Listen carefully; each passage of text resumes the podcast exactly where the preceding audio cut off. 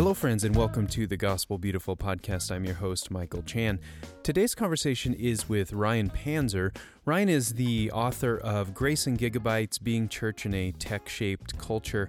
Uh, this is a recently published book, um, should be available right now on, uh, on Amazon and where other books are sold. Uh, Ryan is a former student of mine, a graduate of Luther Seminary, and is somebody who has thought uh, really long and hard about the kind of various intersections between church and technology and also between kind of education and technology and a lot of that just emerges out of his own kind of professional experience of course he has uh, his master's of divinity um, which, uh, like I said, he did here at Luther Seminary. Uh, but he has also worked uh, within the tech world. He worked at Google for a time, um, uh, and uh, now works with Zendesk, and and so just has quite a bit of experience in both worlds, both the, the world of, of the church and church leadership, and also the world of tech. And many of his roles in these these tech businesses has have, businesses have had to do with both marketing and educational design in tech spaces, and so he just he, he really has some interesting ways of thinking about, uh, as the subtitle of the book suggests uh, ways of being church in a tech shaped culture. So I think you all are going to enjoy this conversation. Of course, it's particularly relevant right now in the middle of uh, in the middle of COVID as churches are adapting in various ways to the new digital environment in which they're being forced to exist. And um, and and so his book, I think, is quite timely in that sense. And you know, it's it's uncertain what all the kind of digital innovation around church worship, how much of that's going to carry over after the pandemic kind of recedes into the background. But e- even still, I think uh, Ryan's uh, Ryan's comments and his arguments really uh, transcend just the current COVID moment, and I think will be quite relevant uh, long after. Uh, COVID has uh, receded. So, in any case, I think you all are going to enjoy the conversation. We're going to hear a few words from our sponsors. And once again, uh, please send me your guest recommendations. I'd love to know the names of people you want to hear from on the show. Um, I am happy to, oh, I'm actually quite interested in expanding the uh, the number of voices that, that are featured here. I think, um, given the uh, given the stakes, given what's at stake right now in the 21st century, and how Christ- and sort of what the future of Christianity is going to look like in America, um, it is it is necessary to listen to a wide range of voices, especially from people who are uh, thinking intentionally and doing work on the ground uh, around gospel ministry. So, in any case, uh, enjoy the conversation. Here are a few words from our sponsors. Local supplies and using sustainable, earth gentle practices whenever possible. Whether you're looking for a thoughtful gift, custom churchware, or a new favorite mug, Studio 2 Ceramics has something for you and something to share. Listeners of the Gospel Beautiful podcast receive 10% discount on all purchases. Visit our website, studio2ceramics.com, that's the number two, and use the coupon code GOSPEL. Hey there, Gospel Beautiful podcast listeners. This is Brian Schrader, creator of Worship Forward, a resource for progressive, innovative worship leaders. Here you'll find conversations about arranging hymns for your worship band, using song lyrics that promote justice, and how to choose great worship songs to use at your church. Check it out at worshipforward.blog. Ryan Panzer, thanks for joining me. Yeah, thanks for having me, Michael. Well, hey, congratulations are at hand for your uh, your recently published book, Grace and Gigabytes. So, uh, congratulations on that good work. Well, thanks so much. It's sure to be the hot holiday gift of the 2020 Christmas season. there is no doubt about that. We all need uh, uh, coasters for our eggnog, and so you can you can both read it and then use it as a coaster for your eggnog all at the same time. And you know, it's short and lighthearted. It's almost the perfect holiday holiday quarantine companion. is is is that a line you've been using to market? No, I just made that up on the spot. Oh, that's good. It's really impressive. Well, the book Ryan is uh, Grace and Gigabytes: Being Church in a Tech-Shaped World, published by Fortress uh, Fortress Press. It is. Um, uh, it is available both digitally, as you might expect, and uh, also in physical copies. Let's start So I, I love the love the title here, Grace and Gigabytes, in part because it, it sort of speaks a little bit to your own biography. You have both professional and educational, I guess, sort of background in both, right? Both the Grace right. and the Gigabytes. Talk to us a little bit about your background and the way that it uh, kind of fed into this project. Well, you know, it all starts when I was about to graduate from from college, and I really wanted to go into the ministry and go into seminary. And I just happened to get this job offer from Google at the time. And I remember talking it over with some pastors and some friends, and they all looked at me like, Are you crazy? You're going to pass up a job offer from Google? And I said, No, I can't do that. So I went and started work in the tech industry. Uh, and at the same time, I was able to start my seminary experience. So, because of Luther Seminary's, Seminary's distributed learning program, I was able to work full time at Google in learning and development while I was going through my seminary coursework. And, and that started what ended up being kind of a lifelong path of, of working at this intersection of, of church and technology. I've always had one foot in the, in the tech industry professionally, uh, and I've always had one foot in the church. I've worked in youth ministry contexts. I do a lot of uh, supply preaching and Christian education work. Uh, but lately, I've been focused on helping churches to kind of navigate this new digital world that we've been, I don't want to say confined to, but but but that we've been uh, limited to as gatherings have been restricted for the last uh, eight months or so. Well, we'll definitely want to talk about that because it's the book was started long before COVID, but I think sort of the the final touches were being put on it as COVID started to roll out. Is that right, Ryan? Did I get the timeline right? Yeah, no, that's absolutely right. So I actually completed the manuscript of the book uh, in January, and then March 13th hit, and I, I set a sent an urgent email to my editor and said, "Hey, I think we need to rethink some of this." uh, fortunately, most of the material held up pretty well. Uh, I, I did have to change a few statistics. I, I mentioned in the original manuscript that that only two percent of churches were frequently live streaming their worship services. Uh, and after March 13th, that number increased by about 98%. So uh, I had to had to remove a few things like that, but but otherwise, the the book was finished before COVID was even a, a anywhere in our imagination. That is something that could possibly happen. Yeah, what, Ryan, what was your what was kind of your the the background that permitted you to enter into the world of Google, you know, professionally? What kind of set you up well for that? Well, uh, Google and the tech industry have a habit of hiring people that they they like to talk to. Um, a lot of Google's senior leaders describe their typical hiring profile as someone they'd like to be stuck on an airplane with or, or stuck in an airport lounge with. And since all those people were taken, they they turned to me. Um, no, it was uh, a, a sure combination of factors. So I had a, uh, a, a background in in leadership development that was exclusively from the church and they found the leadership development experience really appealing. Uh, I, I, had I had led the the student ministry for the Lutheran Campus Center at the University of Wisconsin. Uh, I'd been a camp counselor. Believe it or not, there's a strong connection between being a camp counselor and being able to innovate in the business world. There's even I totally believe that, by the way. Oh, I totally. Yeah. I was the camp counselor too, and you are just thrown into so many unpredictable situations of leadership often. Yeah. And you just have to innovate on the spot and make it fun.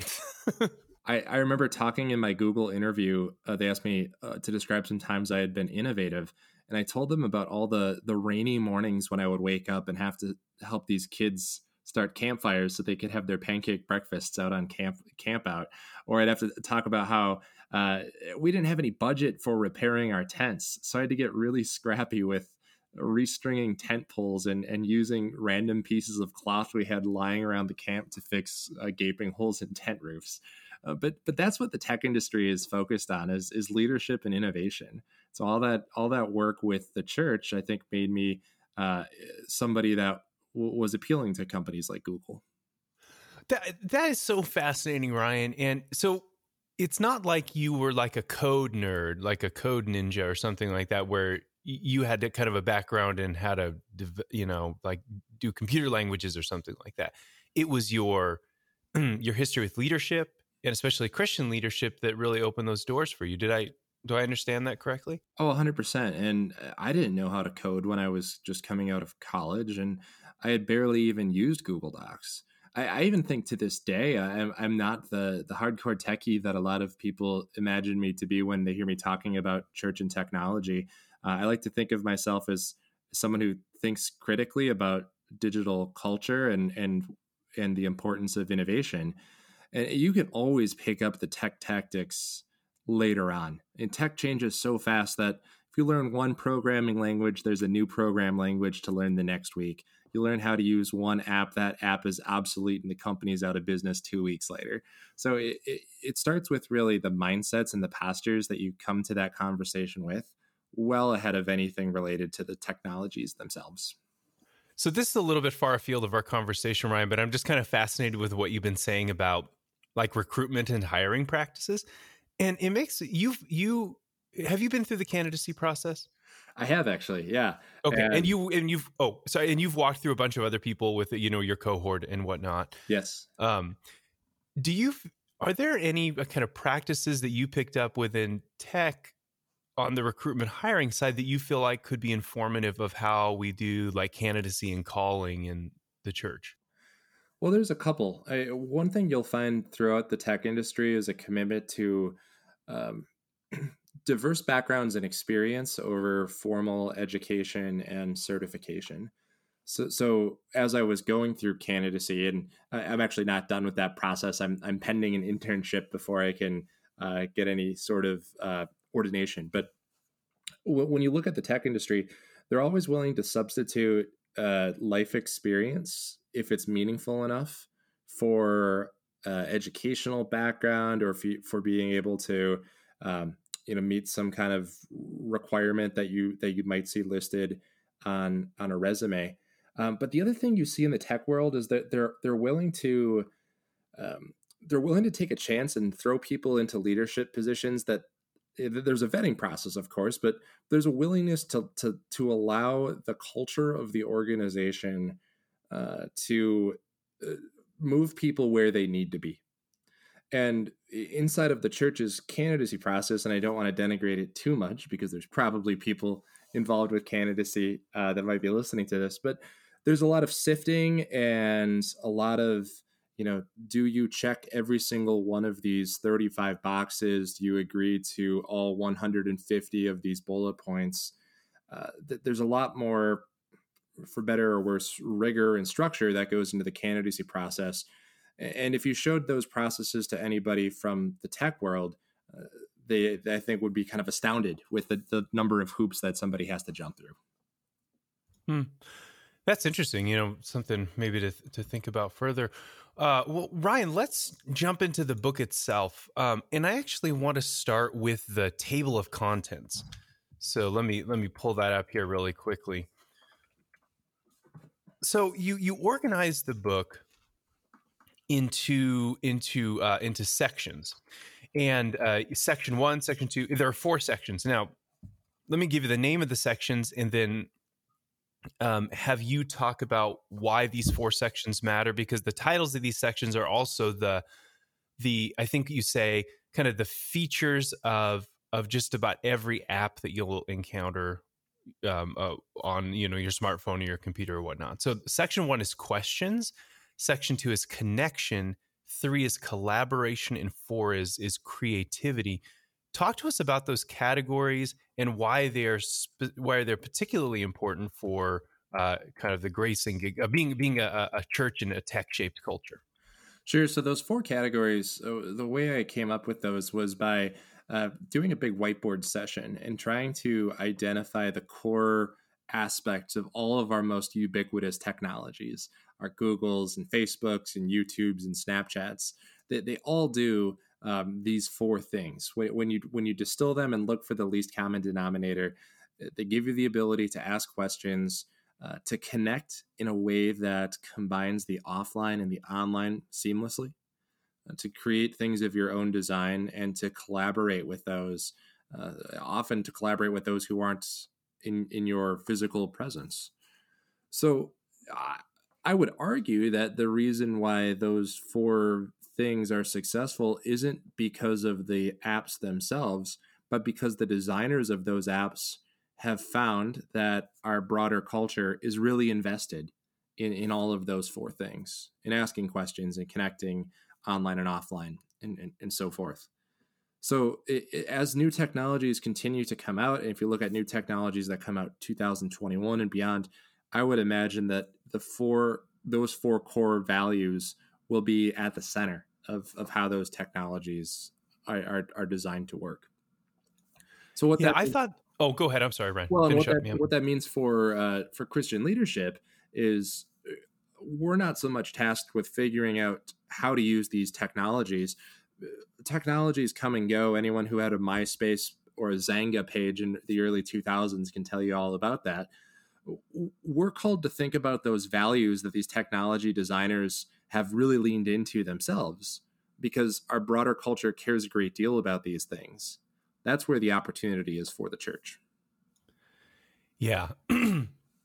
Excuse me. Yeah, that's that's helpful, Ryan. And so, can you maybe maybe unpack just a tiny bit more what each of these categories kind of entails? And and I think the first one you start with questions, which I think is seems to be really at the heart of so much of the project you're trying to do you know having questions at the center of of hybrid and digital ministry but just go through each of those four categories and kind of unpack what you mean by questions connection collaboration creativity Sure. So when we look at questions, you you can see in any of our most widely used apps that each of these tools is basically a high-tech questions and answer machine.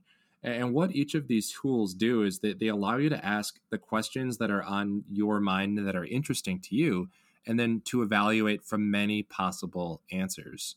So, Netflix is basically a device for asking the question, What should I watch tonight? Um, Google is the, the, the, most powerful question and answer machine uh, that we've ever had invented. And if and if you look at how Google works, you can ask these questions, and Google will give you a number of different answers that you can select from. Now, it doesn't mean they just spew spew random nonsense at you. Uh, the answers are very much uh, ranked by an objective algorithm that that thinks about uh, authenticity, that thinks about the quality of the content, uh, that thinks about the accuracy of the content. When, when I think about my experiences uh, growing up in the church, I, I, think that one of the things that the, the church did, particularly in the, in the 1990s, was they wanted to provide you with the questions, uh, and then they wanted to provide you with the answers to those questions. Uh, the opportunity, especially like in a faith formation setting, is to allow your community to sit with the questions that are on their mind and to explore the answers, to kind of sit with the uh, the, the tension of not knowing an immediate answer to every question we want to ask. And so that's where that section comes from is is connecting our culture's tendency to ask lots of questions uh, to programs of, of, faith formation and to worship as well. Uh, when I look at the other sections, so so section two of the book deals with connection and, and specifically a, a type of connection called hybrid connection that combines online and offline experience seamlessly. And so that value comes from something like uh, like our Instagram stories. If you look at Instagram, uh, Instagram is a device for streaming lived experience through photo and video in a way that uh, seamlessly integrates with everything that we're that we're going through. You, know, you have those boomerang features, you have the live features. Uh, in, Instagram is designed to uh, not post photos and videos after the fact, but to post and share content as it's really happening. Now, when we have church, um, before COVID, church was thought of as this institution that is mostly open on on Sunday mornings. And if you can't show up at a certain time on a certain date, um, into a building that may or may not be accessible for, for your needs, then you don't have access to the to the institution. So what I look at in that section is what are some ways we we in the church could could lean into this this norm of of hybrid online and offline connection. It doesn't mean abandoning what we're doing in person. Uh, it doesn't mean leaving the strong in person community behind. Uh, rather, it talks about how we can augment the strong social bonds that come from being together in person with online opportunities that extend a welcome to those who can't gather in our immediate vicinity. And in some ways, um, I'll let you go on with the chapter titles, unpacking those in a second. But in, in some ways, that's just a recognition that the nature of connection has changed for people. That that the people are already uh, interacting with one another in a hybrid way. Certainly, this happened before COVID too, but now it's just more heightened. Um, and and so the the fact that people could would only be able to interact kind of physically in a face to face during open closed door hours is something of a something of a dinosaur, right? Something that's already culturally gone extinct, but maybe some people might be uh, clinging to in a way that doesn't recognize how connection is happening in other ways. Yeah, and I think there's valid reasons for wanting to stay with the in-person community that that has defined Christian practice for so long. Um, if we look at studies on social capital, Robert Putnam writes about how churches create remarkable social capital in very short amounts of time. Uh, in just an hour, twice a month, uh, church creates more social capital than just about any other type of institution. It brings people together for volunteerism, for service, for social connection. It does all of those things really, really well. So, so there's good reasons for for staying with uh, what's working in person, or at least going back to it once it's safe to do so. The question is not how do we abandon it. The question is um, what does it look like to extend that same ability to create Christian fellowship to a wider audience, to those who who can't be um, gathered in person one hour a week on a Sunday morning? Yeah, I, I, appreciated that you quoted Putnam in the book, and that bowling alone continues to uh, just impress me. You know, it's now like 20 years old, roughly speaking, and that book is still uh, uh, has a lot of insights. You know, and I think it's worth noting. I don't know if you say this in the book, but it's it's worth noting that the church has, since its inception, engaged in um, engaged in connect connective activities that have been mediated by non-human contact and, and in particular, I think you even say this. In particular, we think about the way that Paul writes letters to the epistles, right? Like the, the, the New Testament, especially the, the epistolary section, is an example of the church doing kind of connection and communication via textual media. And so it's not like the church has only ever known kind of face to face encounter. We have been doing this kind of mediated uh, uh, uh, exchange among churches for uh, since its beginning. Yeah, for two thousand years. Uh, and, and, Professor Heidi Campbell from Texas A and M University, uh, in her books on on new media and religion, she talks extensively about this. How uh, St. Paul uses writers uh, uses letters to connect far flung communities. We use Facebook posts. It's really no different. The message hasn't changed, but the medium has.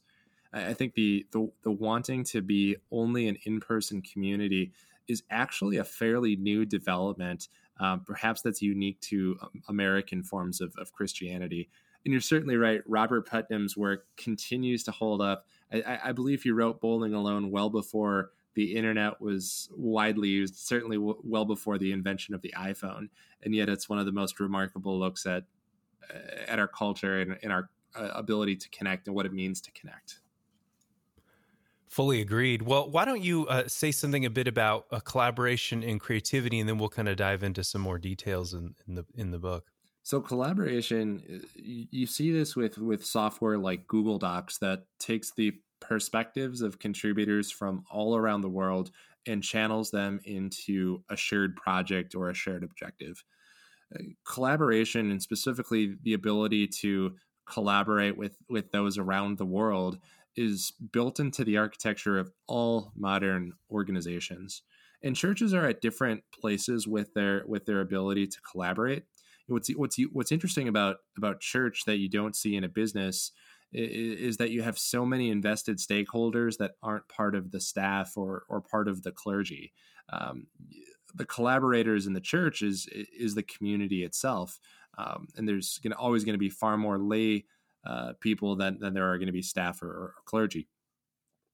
What collaboration looks like then uh, in the church has a has a lot to do with our leadership structures. and whether our leadership structures are staff centric or community focused. Uh, I talk a lot about in this section the model of shared leadership and, and what shared leadership looks like as a contrast to more executive forms of leadership that were popular in the American church uh, in the 80s and 90s, and to some extent uh, r- remain popular today. Yeah, and then uh, and then section. So that's section three is collaboration. We have a couple chapters underneath that. I think it's like three to four chapters per section, and yeah. then section four, which I thought was really fascinating and and helpful and energizing, was uh, is called creativity. And it, as you say in the book, m- there are so many apps that we have right now that really are focused on creativity and on creating uh, everything from uh, we mentioned Instagram, of course, um, but we've had an we've gained an increasing number of photo, audio, video editing tools that live on the phone itself.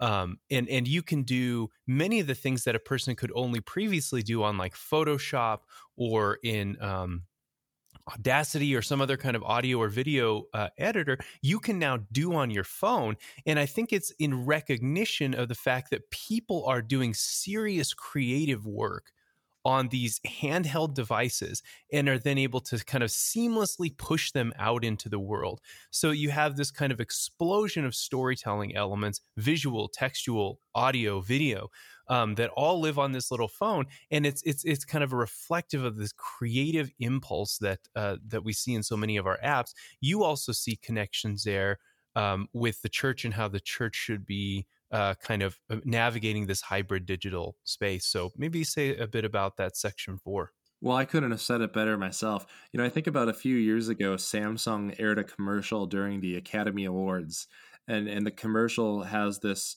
really energetic narrator who's talking about how we might not have uh, fancy cameras or audio editing equipment, but we do have our phones and we have our stories. And, and I've noticed that every year when you when you see the iPhone announcements, all they talk about these days are, are better photo capabilities and better video capabilities that enable us to be creative. So when when we think about what would define uh, the American Christianity or, or, or Christian practice more broadly, we want to think about how we can continue to tell the stories of our tradition by letting our communities describe how those stories have affected them. By by letting our our um, our communities kind of vamp on the stories that have uh, given structure to this thousands of year uh, this tradition that stretches thousands of years and, and to and to reinterpret and to reimagine and, and to remix. That doesn't mean we abandon the stories that have have given us structure. In fact it means we we prioritize them more than ever. So going back to creativity uh, the, the church of the future will be a church that belongs to the artists. I've heard that said in, in many classes and workshops i've gone to and, and it's true. And i think good christian leadership in the digital age isn't about creating content so much as it is about coaching your communities to create content that tells their own stories. Hmm, that's that's helpful, Ryan. Let me ask you a question about somebody who. Let me try and pose this question, kind of from the perspective of somebody who might, you know, they're they're at a mid-sized congregation, maybe even a small congregation. They don't have huge media budgets you know that's pretty rare i think for churches to have huge media budgets. Maybe they don't even have that many tech skills. Maybe they're sort of on facebook for the sake of family and friends and posting fun things instagram maybe. How would you encourage them to begin kind of dipping a toe into this vision that you've laid out for us for for kind of doing church in a hybrid uh, social context, what are just some ways that they could dip their toe into this vision that you've cast for us? So I'd think about it on three different levels. Uh, the, the, the, first level, I would think about uh, the level of of being a, a content creator. So if you, if you're a church leader, you probably have some kind of a phone. That's that's really all you need. And what I would recommend as a starting point is live content uh, getting into uh, live streaming on Facebook, uh, on Instagram, on YouTube, whether that's sermons, whether that's daily devotions, whether that's the entire worship service itself. You know, what's great about live content is there's a lot of forgiveness. When when someone watches something synchronously, they're, they're willing to forgive the ers and the ums and the and the the dropped cell phones and the bad audio because it's happening right there on their screen, right there in front of them. So that would be my first challenge is is find a way to create live content that aligns to the needs of your community. The second thing I would encourage for that small church is to be a curator. There's so much eh, Christian and spiritual content on the web, and a lot of it is a little bit questionable. I mean, if you do a Google search for who is Jesus and you look at the the advertisements that come up at the top of the page, I think some of them would make some some perhaps some dubious claims that aren't even entirely um, founded theologically. So I, I, think there's an important element of of being a church leader and, and looking at what what content speaks to you, what content could speak to your community, and sharing that content either through newsletters or, or social media. I think especially about uh, blog content as well as as video content. Uh, be a judicious curator for your community. It'll show them what to look for and it'll help them to identify resources that will advance their own faith practices. And I think the gold standard of living into you know the digital age, and especially with this this value of creativity that I talk about in the fourth section, is to coach your communities to create content that tells their stories. Uh, coach them to write devotions, uh, to share quick podcast snippets, I know a lot of churches are doing work with TikTok this holiday season and inviting families to recreate the nativity scene in living rooms using using the TikTok app. You know that that's a really clever, low tech, um, but also highly attuned uh, technique that's deeply uh, aware of, of our culture's preference for being creative. Well, those are that's all extremely helpful, Ryan, and I think there I think mentally there can be this kind of chasm where pastors might think, oh my gosh, like TikTok and Facebook and making all this digital content. But I would just say, like, keep in mind that so much of your seminary education or so much of the pastor's vocation, you don't have to go to seminary to be a pastor in a lot of cases, so much of the ministry vocation is about content creation already like on a weekly basis you are making content whether it's you know a kid's sermon or whether it's you're doing programming for youth or whether you're you know planning the the, the next week's worship service you are all already doing so much content creation. So it's not like you're necessarily asking people to put on a different hat. It's to say let's include within your suite of thing of uh, platforms you're creating for maybe facebook maybe Instagram, maybe TikTok. And and I, I think you don't need to do all these at the same time. Like choose a single platform that you're going to just learn on. And um and, and, then just do it. And I what I really appreciated, Ryan, is what you said about the forgiveness of live content. Our aesthetics around video have changed rapidly. Um, like what we consider to be acceptable and valuable video content has really changed. Like if you were to look at, I think probably even just 10 years back, like what would have been considered to be like viral videos or whatever, I think live content would not be as high on the list as it is now. And the the kind of standards for excellence in videography would probably be a little different too. So I live here in Wisconsin, and, and one of the most popular YouTube series here is uh, called the Manitowoc Minute. It's by a local comedian named Charlie Berens, and he's he's become actually quite famous on YouTube.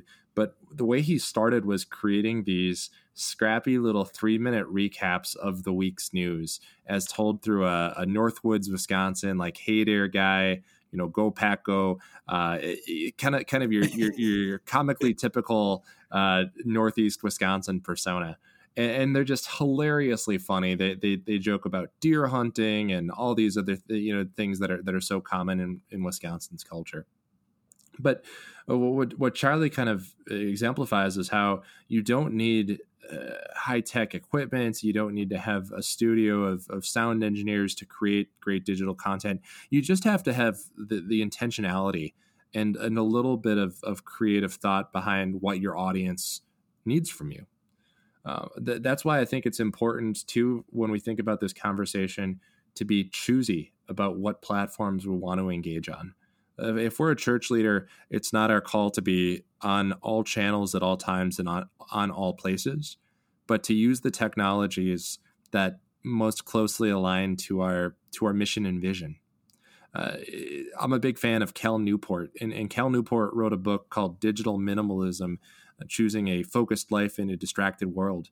And his big his big thing is we're all so connected on all these different technologies that it almost becomes uh, like we are a commodity serving technology. You know, really, technology is a tool that should be in service to our vision, to our purpose, uh, that should be in service to what what the church is all about.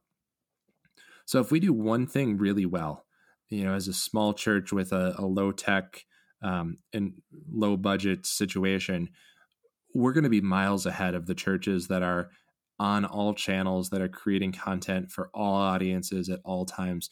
One thing really well is always preferable. No, I, I appreciate that kind of digital minimalism uh, ethos, and th- the example that you just gave about this this comedian um, in in Wisconsin is is really fascinating to me for a couple of reasons. One is it's very niche, right? The this this notion that you would kind of tell these stories about like a particular way of you know a particular identity in in Wisconsin that will be kind of recognizable I think to a relatively small number of people. So there isn't this attempt to do like well, what's the term? I'm trying to remember the marketing term that's used. Um, uh, uh, uh kind of uh, uh, advertisements that are like basically for everybody, or content that is basically mass marketing. That kind sure, of yeah, deal. Yeah, it's it's niche marketing. It's not mass marketing. And I think that churches can also think about their own content that way. That it's it's not about trying to appeal to everybody. It's about trying to find like what is your niche audience, and how do you create content that will help them hear of course the gospel but then also hear kind of the value of your community the, the, the, stories that are emerging from your community. You don't have to make content that is for everybody. You have to make it who, content that will be recognizable meaningful valuable to your people right? And the people that you also want to welcome into your fold. Yeah and that's why it's so important to have a keen sense of what your church is all about uh, a lot of the uh, experts I talked to as part of the book uh, were big on this idea that people don't fall in love with a church anymore. Uh, they fall in love with with a movement, or they fall in love with with a mission. So the content that you create isn't going to be um, what hooks your community because of the content itself. It's going to be what you say in that content, and if that content connects to uh, to, to what your what your faith community is built on. And and you know faith communities are so diverse. Some some faith communities are activists some are healers some are great teachers some are very academic some are very spiritual. Lean into what the strengths are in, in your community. Not everybody has to have the same subject matter in all of their youtube videos. It's okay to be uh, attuned to the nuance that exists within your church yeah, I really appreciate that. Um, you know, questions and inquiry really seem to play an important role in the book, Ryan. And um, I think part of this is there's there's kind of a, a, pedagogical theory. I think that that's at work in, in in a lot of what you do, and I think you mentioned Parker Palmer on this front as well. Um, but talk a little bit about this whole issue of kind of the the the role of questions within the church. It's especially uh, foregrounded in section one, and you have two chapters there that I want to draw attention to. The first one is called The Past, a Church That Silences Questions, and then three, The Future, a church that celebrates questions. And I think it's even in that uh, in those chapters where you talk a bit about uh, my friend and colleague Adam White in Nebraska, who's a college pastor in Nebraska, and he is kind of uh, you know well known for doing his rant to me about you know anything religious. I can't remember exactly how he does, but he basically sits in public spaces, right, and invites people to come rant to him about religion, and he can tell you a billion stories about interesting stories about that. But I want to hear from you about why you place questions and inquiry at the center of uh, uh, of this vision that you're casting. Well, I think it goes back to my experience growing up in this um, in this world of, of church where uh, the pedagogical model was tilted towards the expert sharing the information with the amateurs. Uh, I grew up in this congregation uh, that was kind of a sparkling example of uh, a pastor who is an absolute expert, a great leader, you know, a true CEO, uh, charismatic, beloved by his community. Um, he also had this strong Brooklyn accent. And when I was a kid, I, I, remember, like little kid preschool age, I used to think that God must have a Brooklyn accent because this pastor did as well.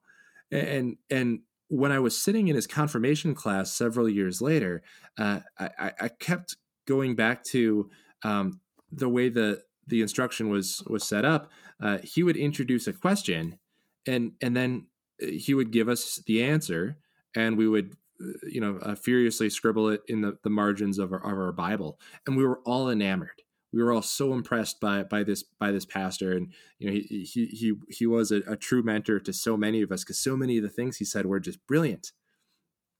You know you fast forward a few years later and the friends that i sat with in that confirmation class and in those sunday school classrooms uh, and i and i think i'm the only one that's uh, that's still going to to church.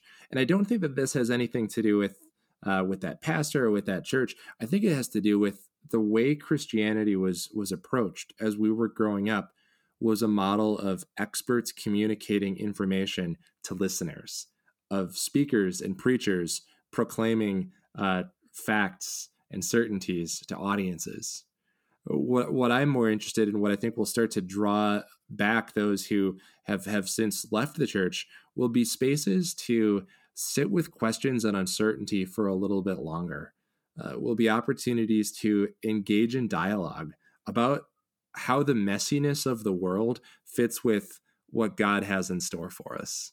Uh, there, there's so many points of, of, of tension here between um, the promises that that God reveals to us and and some of frankly the the ugly realities that we've experienced in the year 2020 that creates a lot of space for churches to lean into the questions not to say uh, you know these these kind of almost crass uh, cliches like well god has a plan for all of this and and you know everything will will be okay in the end.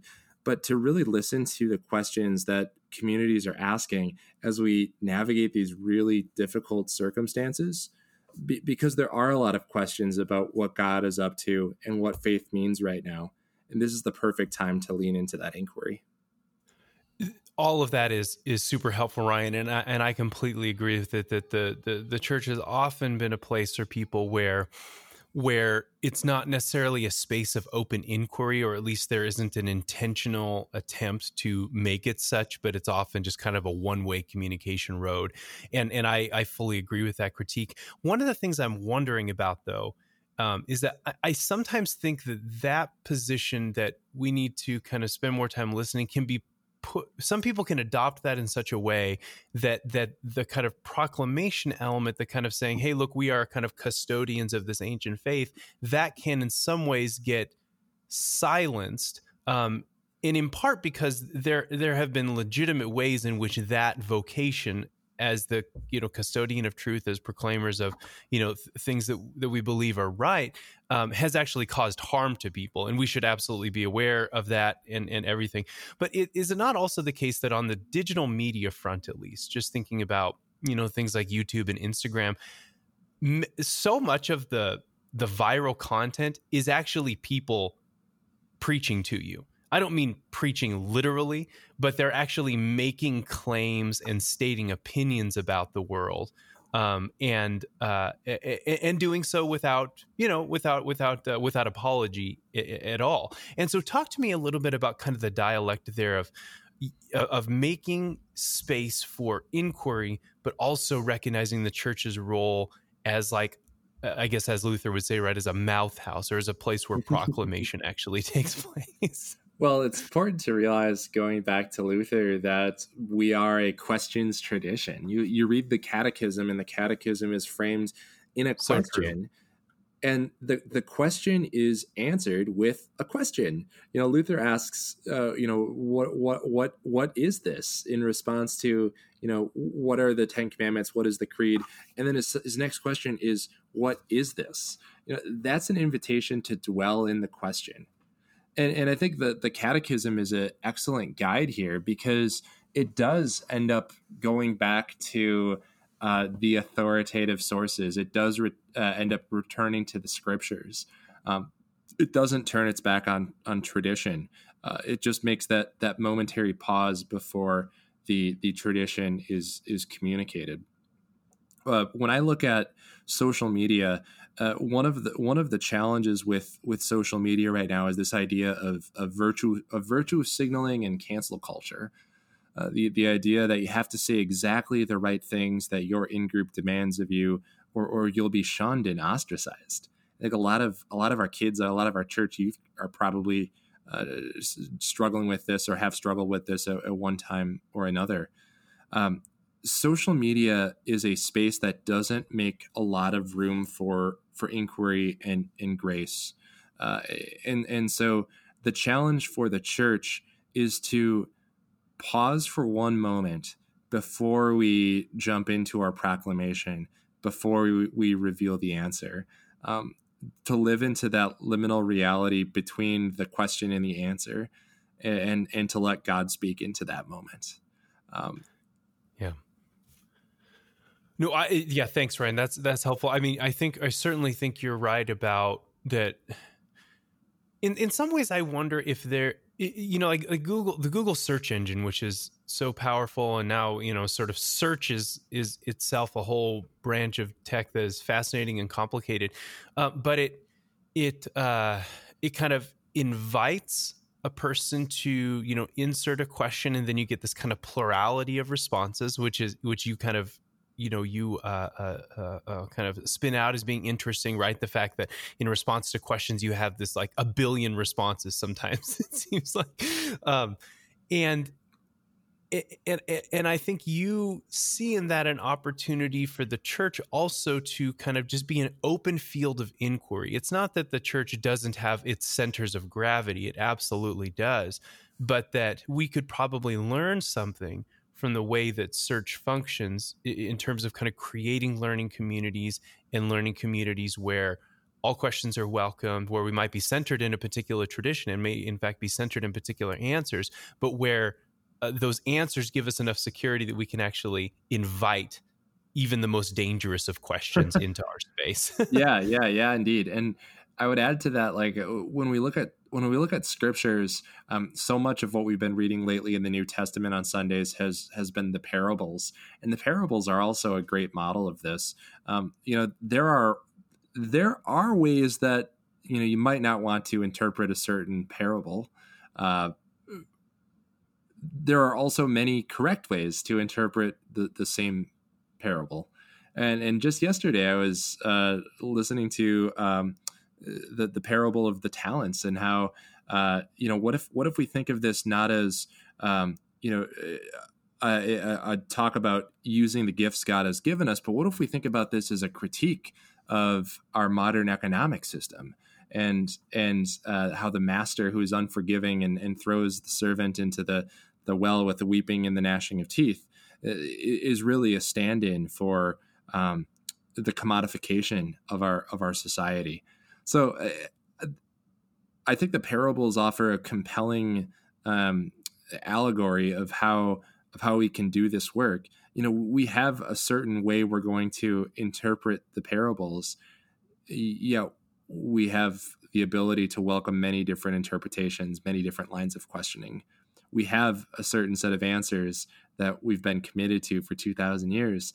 Doesn't mean jettisoning those answers by any stretch. It just means we might uh, perhaps hold up additional answers and additional questions alongside those that have been at the core of our tradition. Yeah, I think another way to think about it is just that these these kind of core commitments. Sometimes you know we think about like the Apostles' Creed and and, and whatnot. Um, they create what I think is a capacious room in into which we invite people and say, you know what, these are sort of the walls of our community, or these are the sort of the pillars on which we build our community, or these are the I don't know what quite the this is the terrain. Maybe let me put it in those terms. This is the terrain that we generally play in. These are the peaks, these are the valleys. But within that terrain is an almost infinite space in which to ask questions. It's a it's a another way of putting is that it's it's a huge sandbox.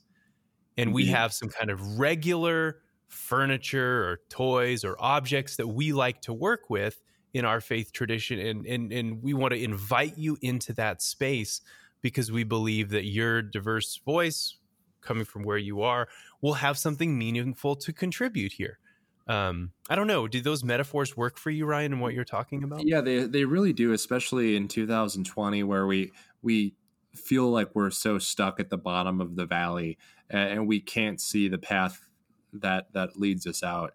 And to know yet that the path does exist and that you know the, the, the promises that we have through Christ are are ever as valid as you know are, as valid as ever. Um, and, knowing that you know let's let, let's use that time to um, play in that proverbial sandbox uh, to, to, think about what it means to be people of faith living through the longest stretch of liminal time I can imagine. Um, eh, and and let's really lean into that that sense of inquiry right now, uh, because nobody has all the answers right now. Uh, we yeah. know that the promises stand present to us. Um, and let's be patient as we explore this new terrain together. Mm-hmm. Well, Ryan, as we kind of approach the conclusion of our time together, I wonder are there any kind of topics, questions, themes that you wanted to lift up um, that we may not have covered up to this point? Oh, there's there. So there's a few. Um, a, a, couple of things come to mind. Uh, the, the, the first thing that that that really I think is important for anybody who's who's thinking about picking this book up is the um, encouragement that you're not going to find a how to do church digitally for dummies within this book. I intentionally try to stay away from a, a, a user's guide to the most common um, apps and, and, and tools that we have at, at our disposal. What I really try to get at uh, through this book is the idea that we are called to be a church in this tech shaped culture uh, that's responsive to the values of the culture, yet grounded in the promises of Jesus Christ in in that sense, you're actually going to find in this book a lot of stories that that don't even involve much technology. I, I tell stories about Adam White's uh, lingering at the quad at the University of Nebraska with his rant to me about religion sign, and I talk about that in the context of of new forms of connection. I, I tell stories about food cart ministries and what that has to say about the importance of of collaboration with the community. So this is not in any way um, a book that that tries to get you to use certain technologies in a certain way. Rather, it's a book that invites you to think about the digital age as a process of cultural transformation.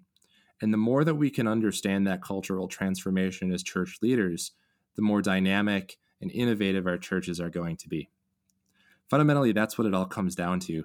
Um, I, to tie this back to the conversation at the start of the, uh, the, the interview, where we we talked about you know the, the tech industry and its value of, of leadership and innovation.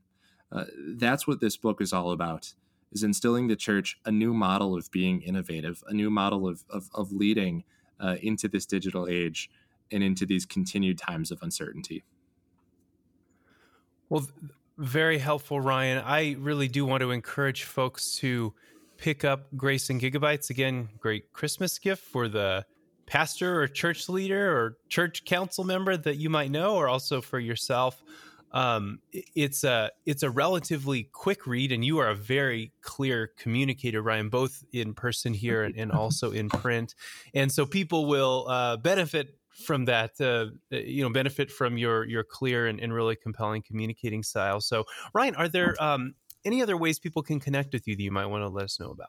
Uh, you can always follow me on social media. I'm on Instagram, Twitter, and and, and Facebook. Uh, come come be my friend. Uh, I promise there, there won't be any kind of cancel culture or virtual signaling in my newsfeed. I tweet a lot about Wisconsin Badger football. So you're gonna get a, you're gonna get a confluence of, of, of theology and college football like any like any good Twitter account. And I just want to put out one other plug for the book. Another audience I wrote this book for are the frustrated, unchurched millennials, like so many I've worked with in the tech industry. I feel like this book is almost an invitation for them to explore why church didn't click. And it maybe perhaps offers them an invitation to return home.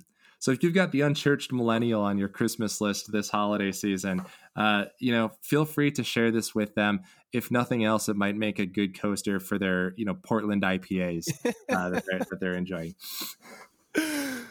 Ryan Panzer, thank you for your time. Thank you, Michael.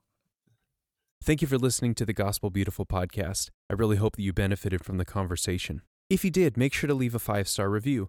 Also, make sure that you're subscribed so that you can receive updates whenever new episodes drop. Thank you very much.